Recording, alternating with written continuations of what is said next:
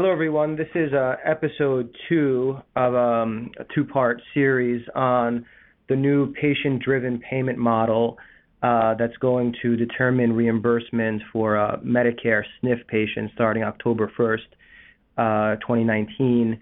Uh, in the prior episodes, we focused on uh, the nuts and bolts of the new payment system um, this episode, we're going to focus on uh, the day to day operational issues associated with implementing the system. Uh, but I want to start by thanking our sponsor.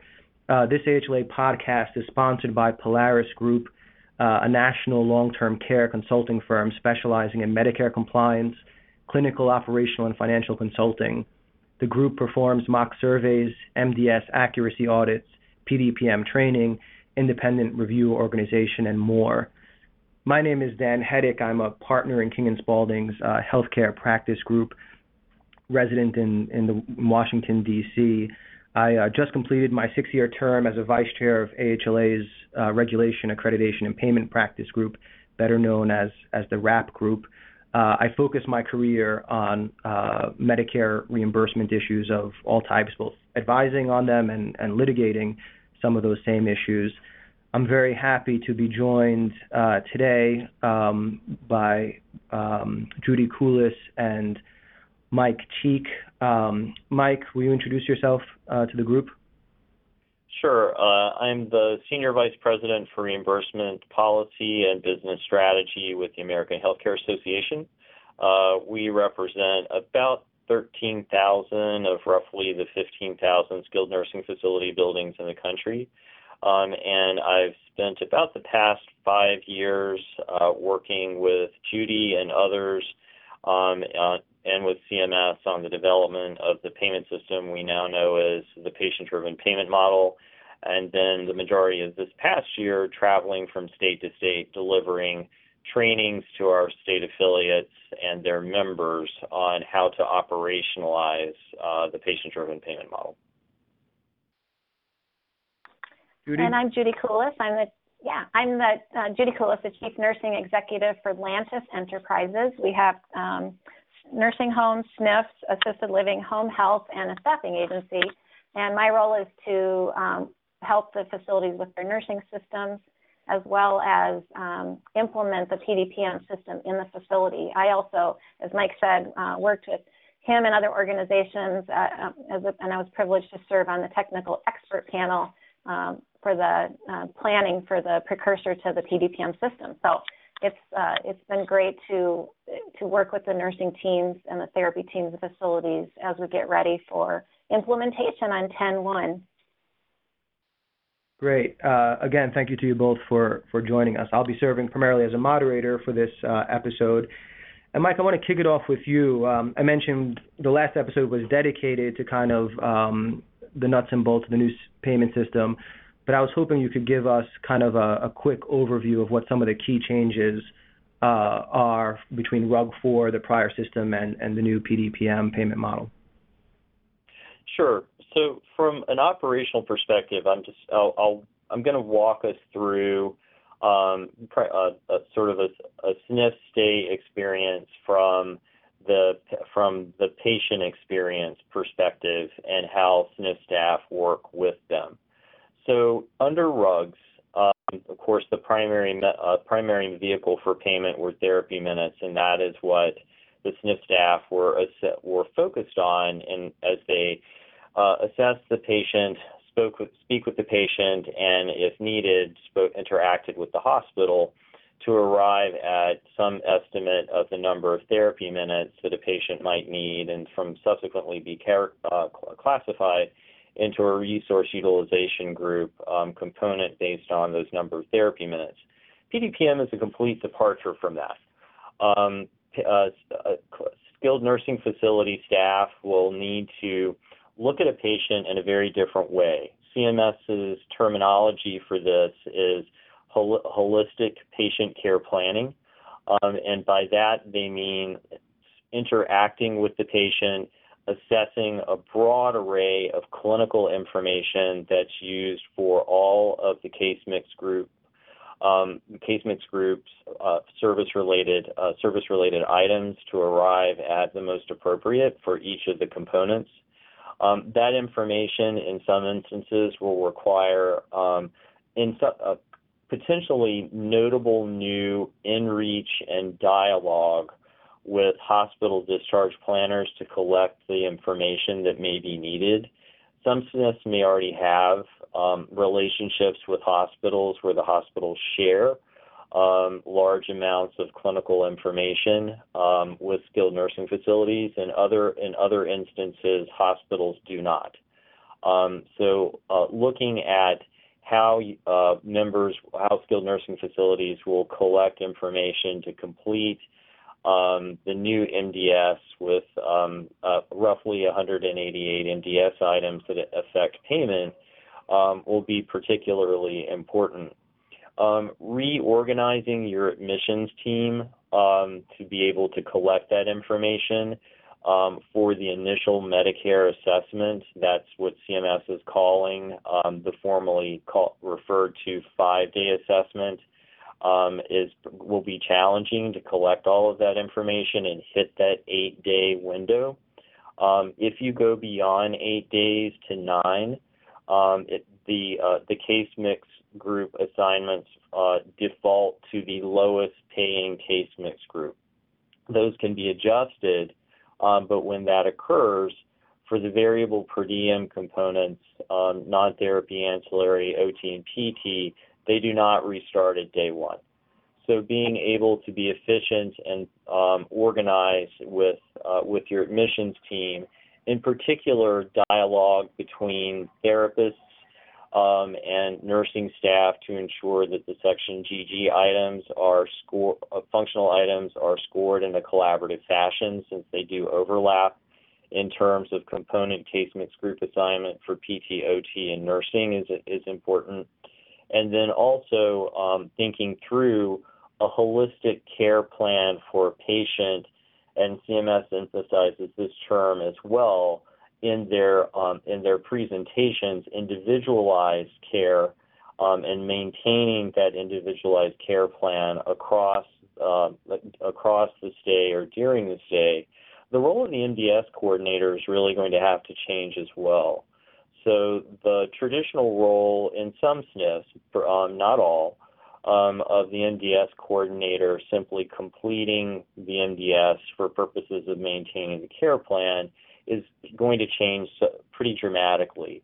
Um, an MDS coordinator under PDPM will begin to look a lot like a care coordinator in order to make sure that the plan is truly individualized, truly holistic, um, and maintained in that fashion, both for the patient as well as for the skilled nursing facility, because MDS now drives payment in a way that it did it, to the scale at which it formerly did not. Um, also having um, a policy and related protocol um, for no, for what the triggering event is for an interim payment assessment when this when what CMS refers to as stable characteristics um, don't trend as projected and a change may be needed and understanding what that again holistic picture looks like. Um, on the previous segment we discussed that one component payment may need to go up while uh, while another may be able may need to go down.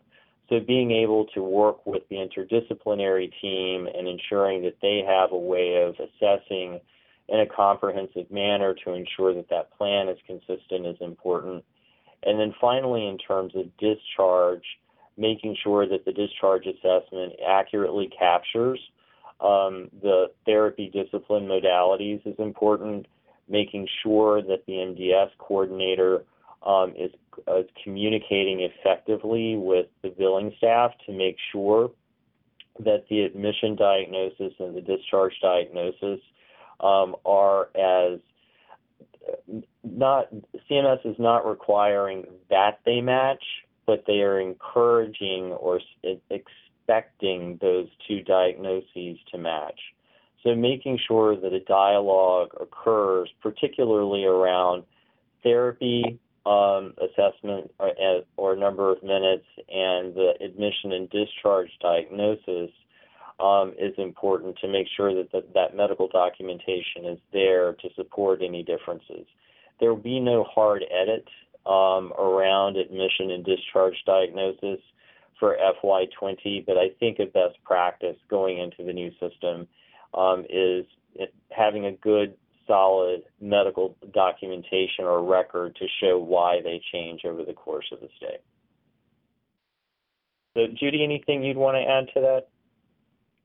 You know, you were speaking of the challenges of the admission process and gathering information from the hospital, and, and it is really nice when the physician can log into the hospital, uh, if it's an Epic chart or whatever the system is, and look at the information on that patient to gather the appropriate information to make determination of one to accept that patient uh, into your facility as well as to gather the important information and if they don't have that access, the information can be kind of uh, limited on occasion unless you do build that good relationship with your hospital discharge planners so that you get the information that you need. And I think one one important aspect I think that the admission coordinators are going to have is to be familiar with what it is that they need to gather information about.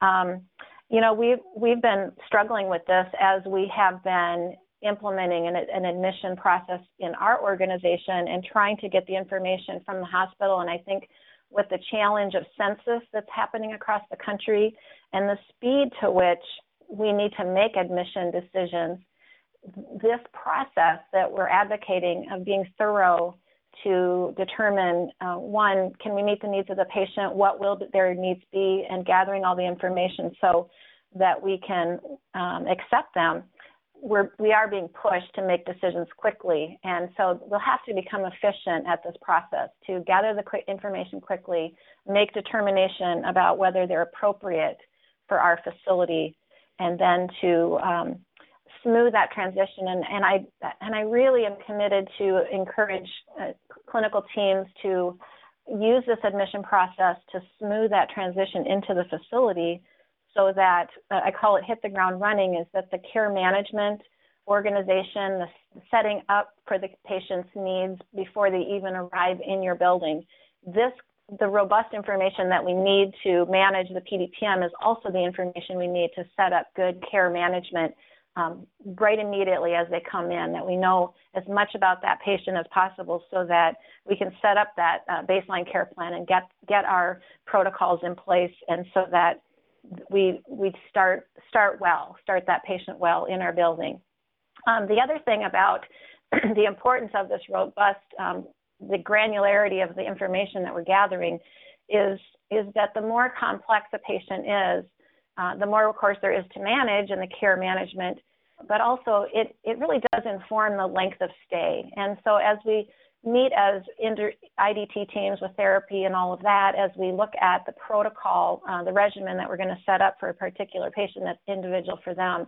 Um, we will be able to uh, better uh, better determine the length of stay and and the expectation for progress along that care continuum to be sure that the length of stay is justified as well as uh, we are making progress and tracking that part progress and the more complex in many cases, the, the longer uh, the Medicare A stay could be. Um, and, and so it also, sh- the, the inverse is true, is if they're not complex, um, then, then justifying longer stays would be inappropriate. And, and of course, uh, we need to be managing that tightly to, to have the appropriate length of stay.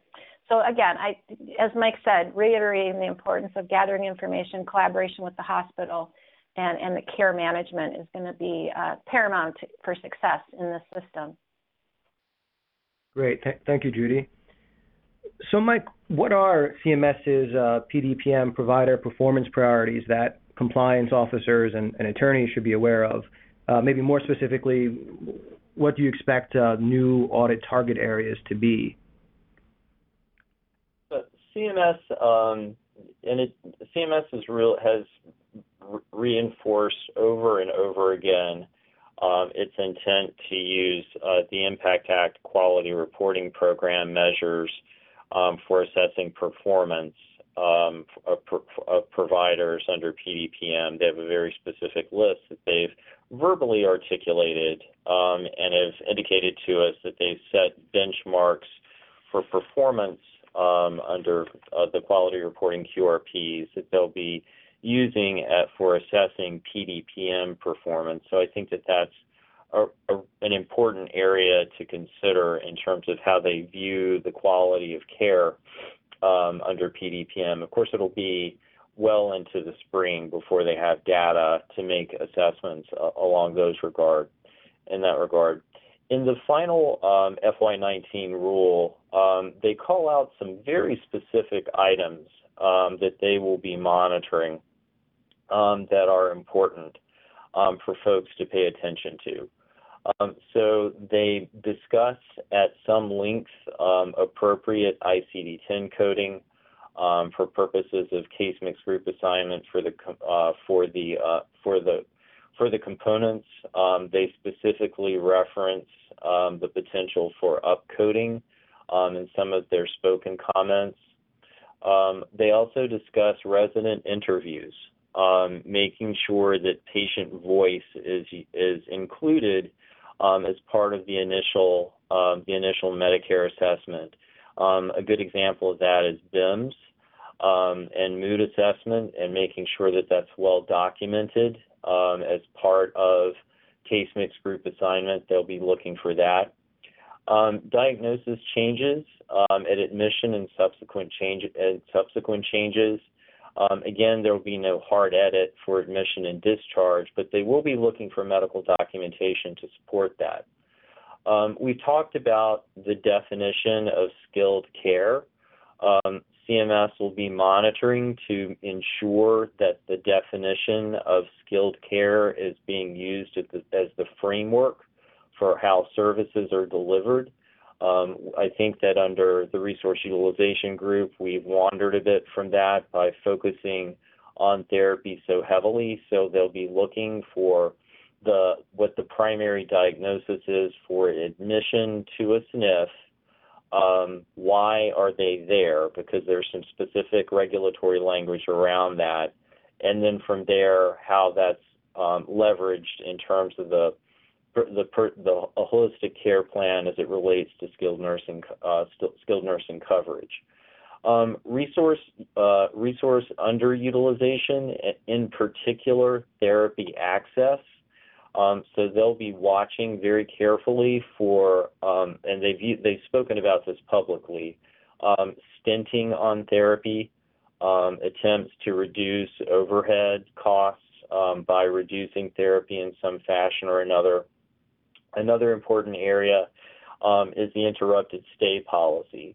Um, the interrupted stay policy is a payment policy. It's in, it, it's there to ensure that patients are not being discharged for the purpose of restarting the variable per diems.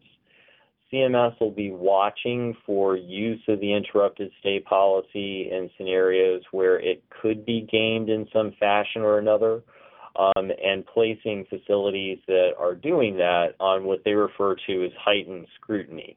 Um, of course, if you use the, uh, the, inter the interrupted stay policy to discharge to a hospital, you're potentially impacting your value-based purchasing potential bonus payment under the rehospitalization VBP program, but that 2% may, uh, or whatever your potential bonus payment may be, may be worth the risk financially um, in order to restart, in particular, the non-therapy ancillary variable per diem.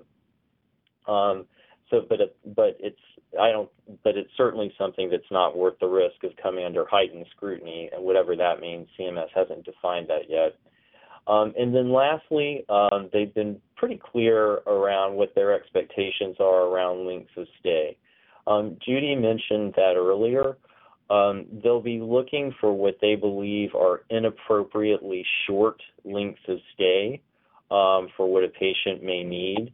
Their measures uh, for that, again, take us back to outcomes um, for patients, which takes us a little ways out in ter- terms of them having a quarter or two of uh, QRP data to start to understand whether those lengths of stay are too short. Um, and the, the reason they're watching for that is primarily because of the variable per diem associated with physical therapy and occupational therapy. We've emphasized with our members that those decreases are spread out. So um, at, such lengthy time intervals, um, they don't start until day 21, and it decreases 2% every seven days subsequently across the 100-day stay. Um, that that's not a huge amount of money, and it's certainly not a reason to discharge someone um, early, but it, it's something that they've indicated they'll be watching for. So that's a short overview of some of the compliance items um, that folks should be aware of. Thanks, Mike. I mean, this is an important topic. Jude, do you have any thoughts about um, therapy minutes in particular, or or any of the other um, items that you think are going to be a specific focus for compliance? Absolutely.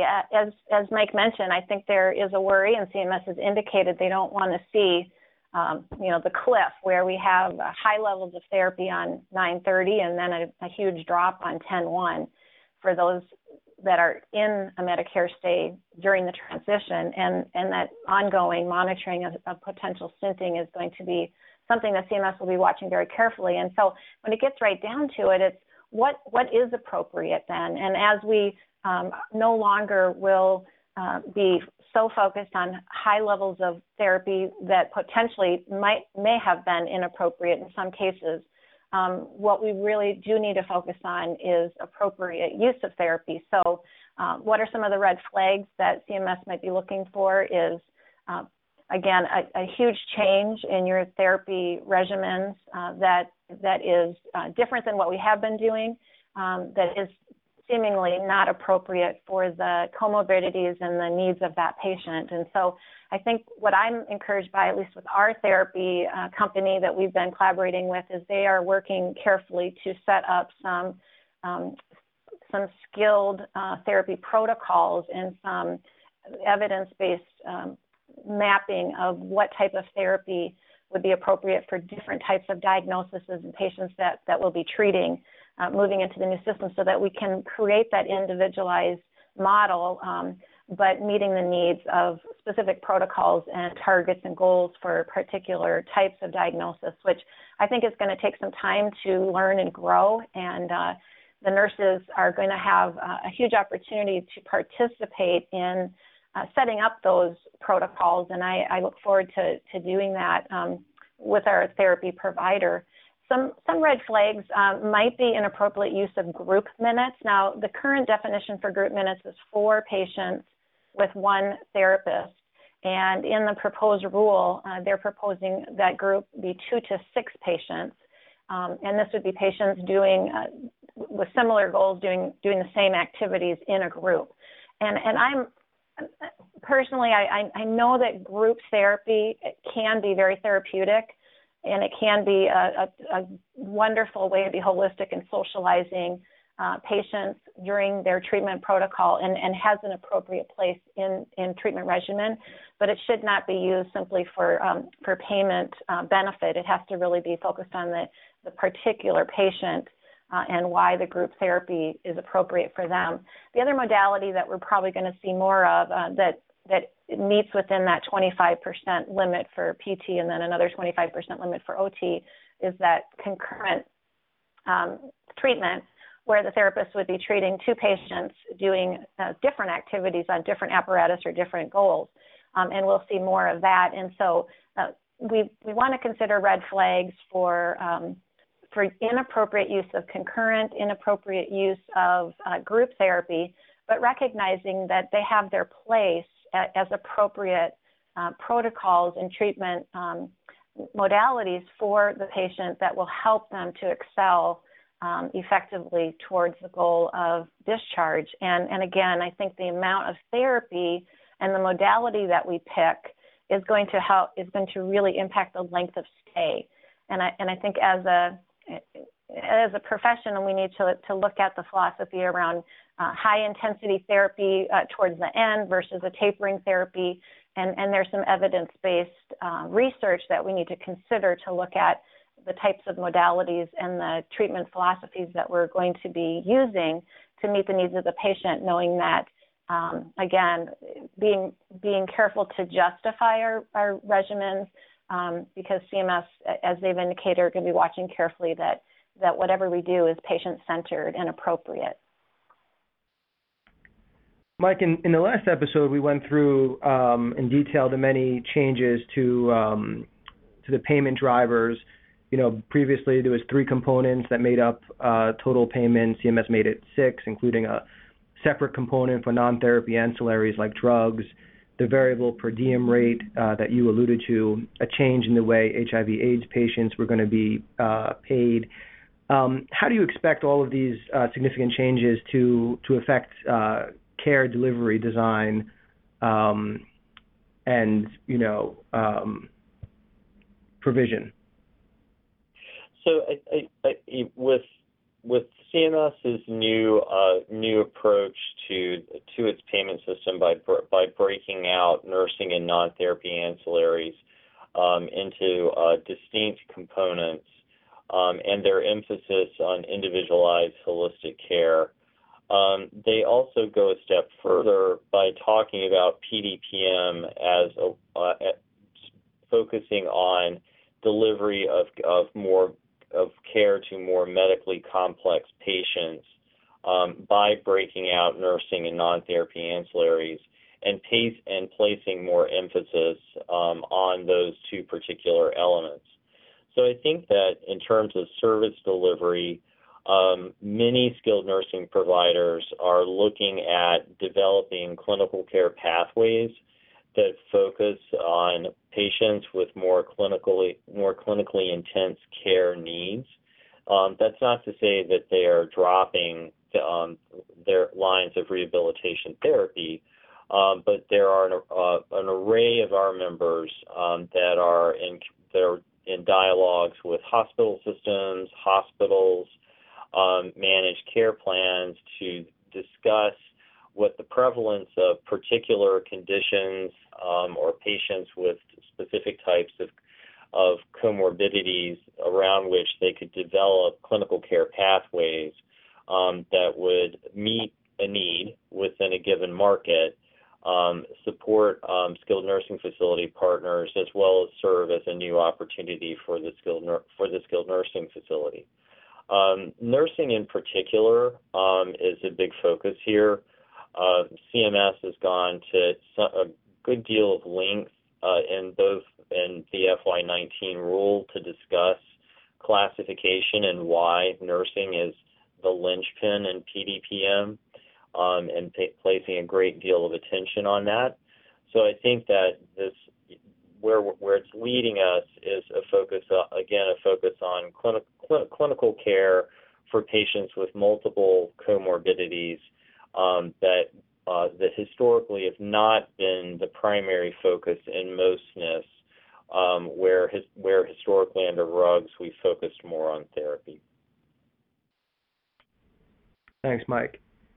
Judy, we've alluded to this uh, already, so I don't know if you have anything to add about um, how CMS is going to monitor uh, provider performance uh, under the PDPM. Well, there's an array of contractors that CMS has in place already that uh, will likely be deployed to turn their their focus on Medicare payments in the PDPM system.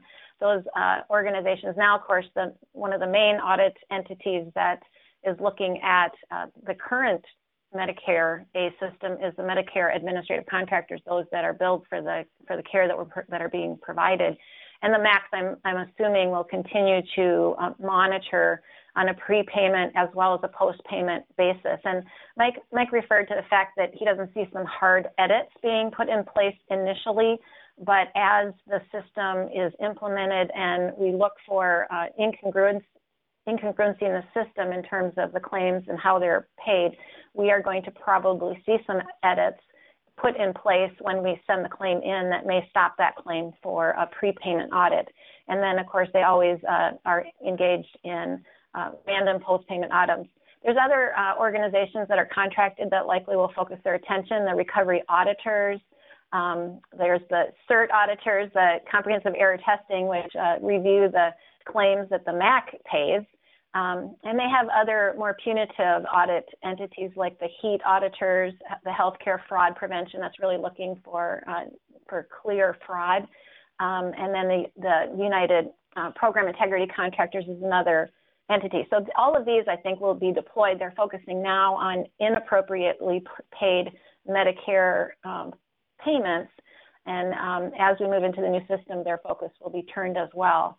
And and again, I think we've emphasized during this podcast the importance of uh, making sure that we are covering patients appropriately under the skilled care guidelines and then supporting the care that we provide with the medical record uh, under audit. That's going to be important.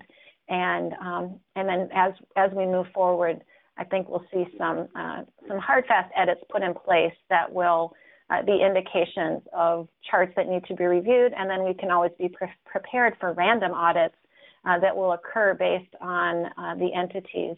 Um, the Office of Inspector General uh, also focuses on some different areas, um, but um, we'll, we'll, again, we'll be seeing uh, some focus put in some specific areas uh, that CMS will indicate to their contractors of where to focus. Thank you, Judy.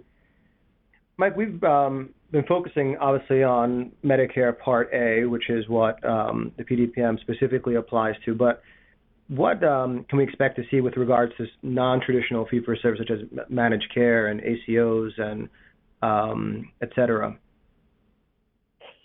So uh, this is quite a moving target. So as most of you likely know, uh, CMS is statutorily prohibited um, from engaging in any dialogue uh, in regard to contract and payment between Medicare Advantage plans and contracted providers. Uh, so all what CMS has done is essentially said that the plans can shift to PDPM if and when they see fit. Um, there's some questions around assessment information um, that the plans will need um, if they if they choose to remain under RUGs, uh, because the assessment schedule and assessment items and the MDS format itself, other than um, change under PDPM, the over assessments do not. It's possible that that information might be uh, might be used um, for plans that uh, that remain under RUGs and don't shift to PDPM. So there's there are a lot of moving parts to that. Uh, we are waiting for claims and billing guidance to come to be released from CMS to give us a little more guidance around how um, they view cl- um, claims and billing to work under Medicare Advantage um, based on the assessment information that plans may need that remain under RUGs. Um, for plans that are shifting to PDPM, there are two national carrier uh, carriers under MA that are, that will be transitioning to PDPM. Um, they've not articulated how or when they'll be doing that. Um, that this is all very much, as I said, fluid and and uh, and and an array of moving parts. Um, the other part I think that makes MA particularly challenging um, is that even with national carriers like uh, you know, like an Aetna um, or Humana, um, they're operated through regional offices. So corporate may make a decision to move to PDPM, but the regional offices will make the decisions about when and how that happens. Um, so for multi-state skilled nursing facility providers, um, they will have to track carefully and remain in close communication with their contract officers with managed care plans um, around how and when those sorts of transitions um, will happen with accountable care organizations um, and uh, and BPCI sites, um, CMS has released very little information about how this will work. Um, with with um, with uh, account- accountable care organizations, their benchmarks um, will have to be recalculated um, under PDPM. The Centers, Centers for Medicare and Medicaid, Medicaid Innovation um, have discussed a methodology for crosswalking RUGs um, into PDPM and from there calculating target prices. But I think one of the real challenges associated with uh, with accountable care organizations is their efficiency imperative. Um, they've focused on lengths of stay that they view are as appropriate for certain types of rehabilitation patients, which takes us to somewhat of a cookie cutter approach to care, um, which is the exact opposite direction that PDPM is taking skilled nursing facility providers in with individualized, holistic approaches to care with highly variable lengths of stay based on what their needs are. So a lot of education and reconciliation needs to happen there. Um, and again, the, Center for Medicare and the Center for Medicare, Medicare and Medicaid Innovation are still in discussions about how they're going to message um, to ACOs about that. Um, the same is largely true around BPCI demonstration sites. Um, the episodic length of stay um, under uh, BPCI episodes. Again, those have lengths of stay that are targeted um, by conveners uh, for BPCI. Um, those all will have to be revisited, um, as well as as well as the target pricing for episode condition categories for um, for the BPCI demonstration sites. Um, so there's a lot of work there that has yet to be clarified. Um, we're in discussions with CMS and CMMI about how that will be communicated to ACOs and BPCI demo sites and conveners with BPCI um, to try to make sure that this is uh, as coherent and organized a transition process as possible. Um, but there's a great deal to be done in this area.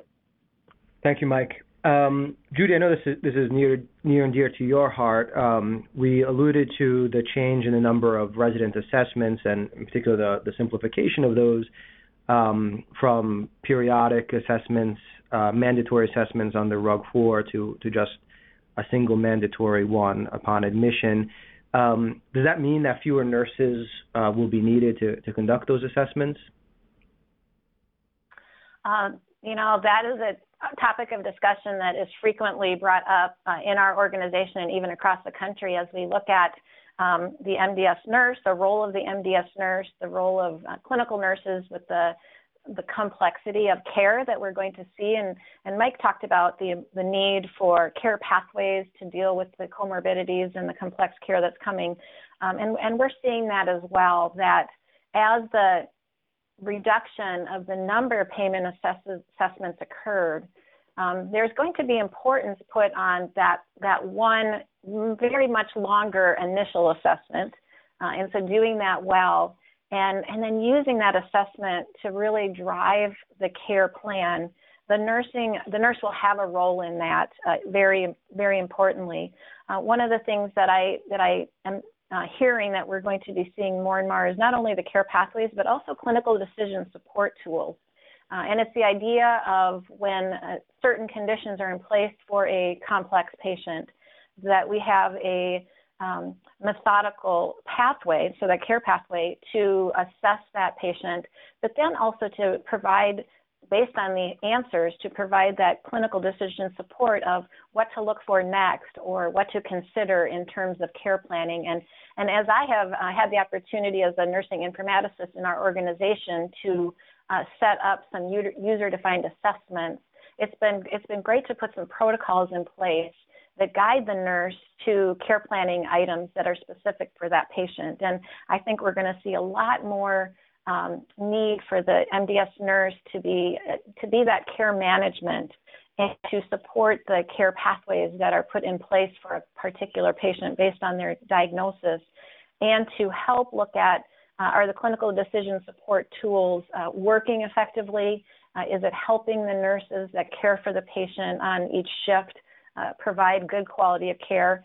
And the MDS nurse, I think, has the opportunity to become um, more of an analytic nurse that they will be looked at um, analyzing each day the charting, analyzing the care that's being delivered, the progress towards the goal for each patient on an individual case management level, but then also looking at the overall analytics of the care model. And as, as we've talked about, the the MDSs will also drive our quality reporting programming, uh, the value-based purchasing with the rehospitalization measures and other things are so important. And I think the nurses can, in many ways, be retooled uh, from uh, spending so much time completing assessments to, to being more of a clinical nurse. Uh, another role that that MDS nurse, uh, we might see them having is that ICD-10 specialist. It's it's a complex coding system to to accurately code the diagnosis, and we need trained, skilled nurses in the building to do that. And that MDS uh, assessment nurse can be the leader in that area, and um, and I, I, see them stepping up and doing that and, and getting trained, um, and that that's a good thing. We did a work study. We analyzed the workload of the nurse under the RUGS 4 system and uh, so it was, a, it was a clear time study. And then uh, we ran it again with uh, with a potential anticipated number of PDPM assessments that would be needed. And the results were that the the full time equivalent for the number of nurses required was the same.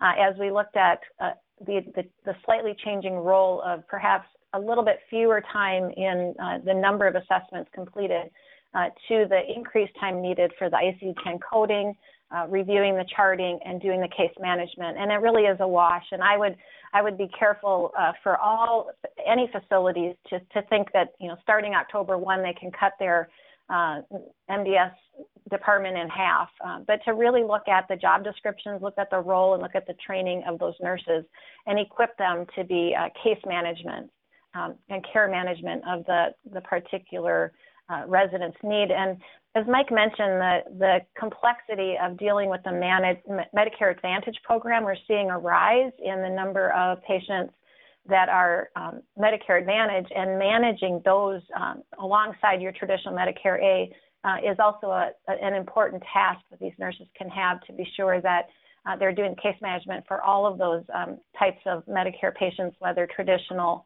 or part of a managed care entity. And, and as as he noted, there's there's a lot of variety in the requirements, length of stay, uh, the authorizations, and all that for those Medicare Advantage. And I think nurses uh, will be tapped uh, even more and more to manage that effectively for the patients that they receive. Great, thank you, Judy. So, Mike, given all these uh, pretty significant changes in, in the payment model, um, I imagine the relationships and potentially even you know the contracts that existed between SNFs and outside providers like outside therapists or um, long-term care pharmacists are probably going to change as well. Can you give us your uh, your thoughts on that?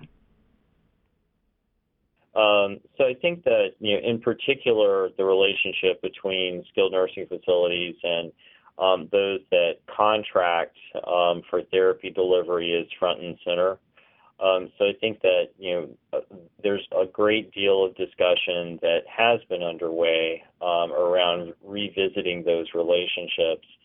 And for the most part, what we've been what we've heard from our members and what we've been talking to our members about are revisiting those relationships um, such that they are value based in nature um, so that they link out to out the outcome measurement approach that CMS has laid out for the patient-driven payment model, and looking at what the uh, Impact Act QRP measures um, that are that are most appropriate um, for potentially serving as as as value-based relationships with therapy contracting companies.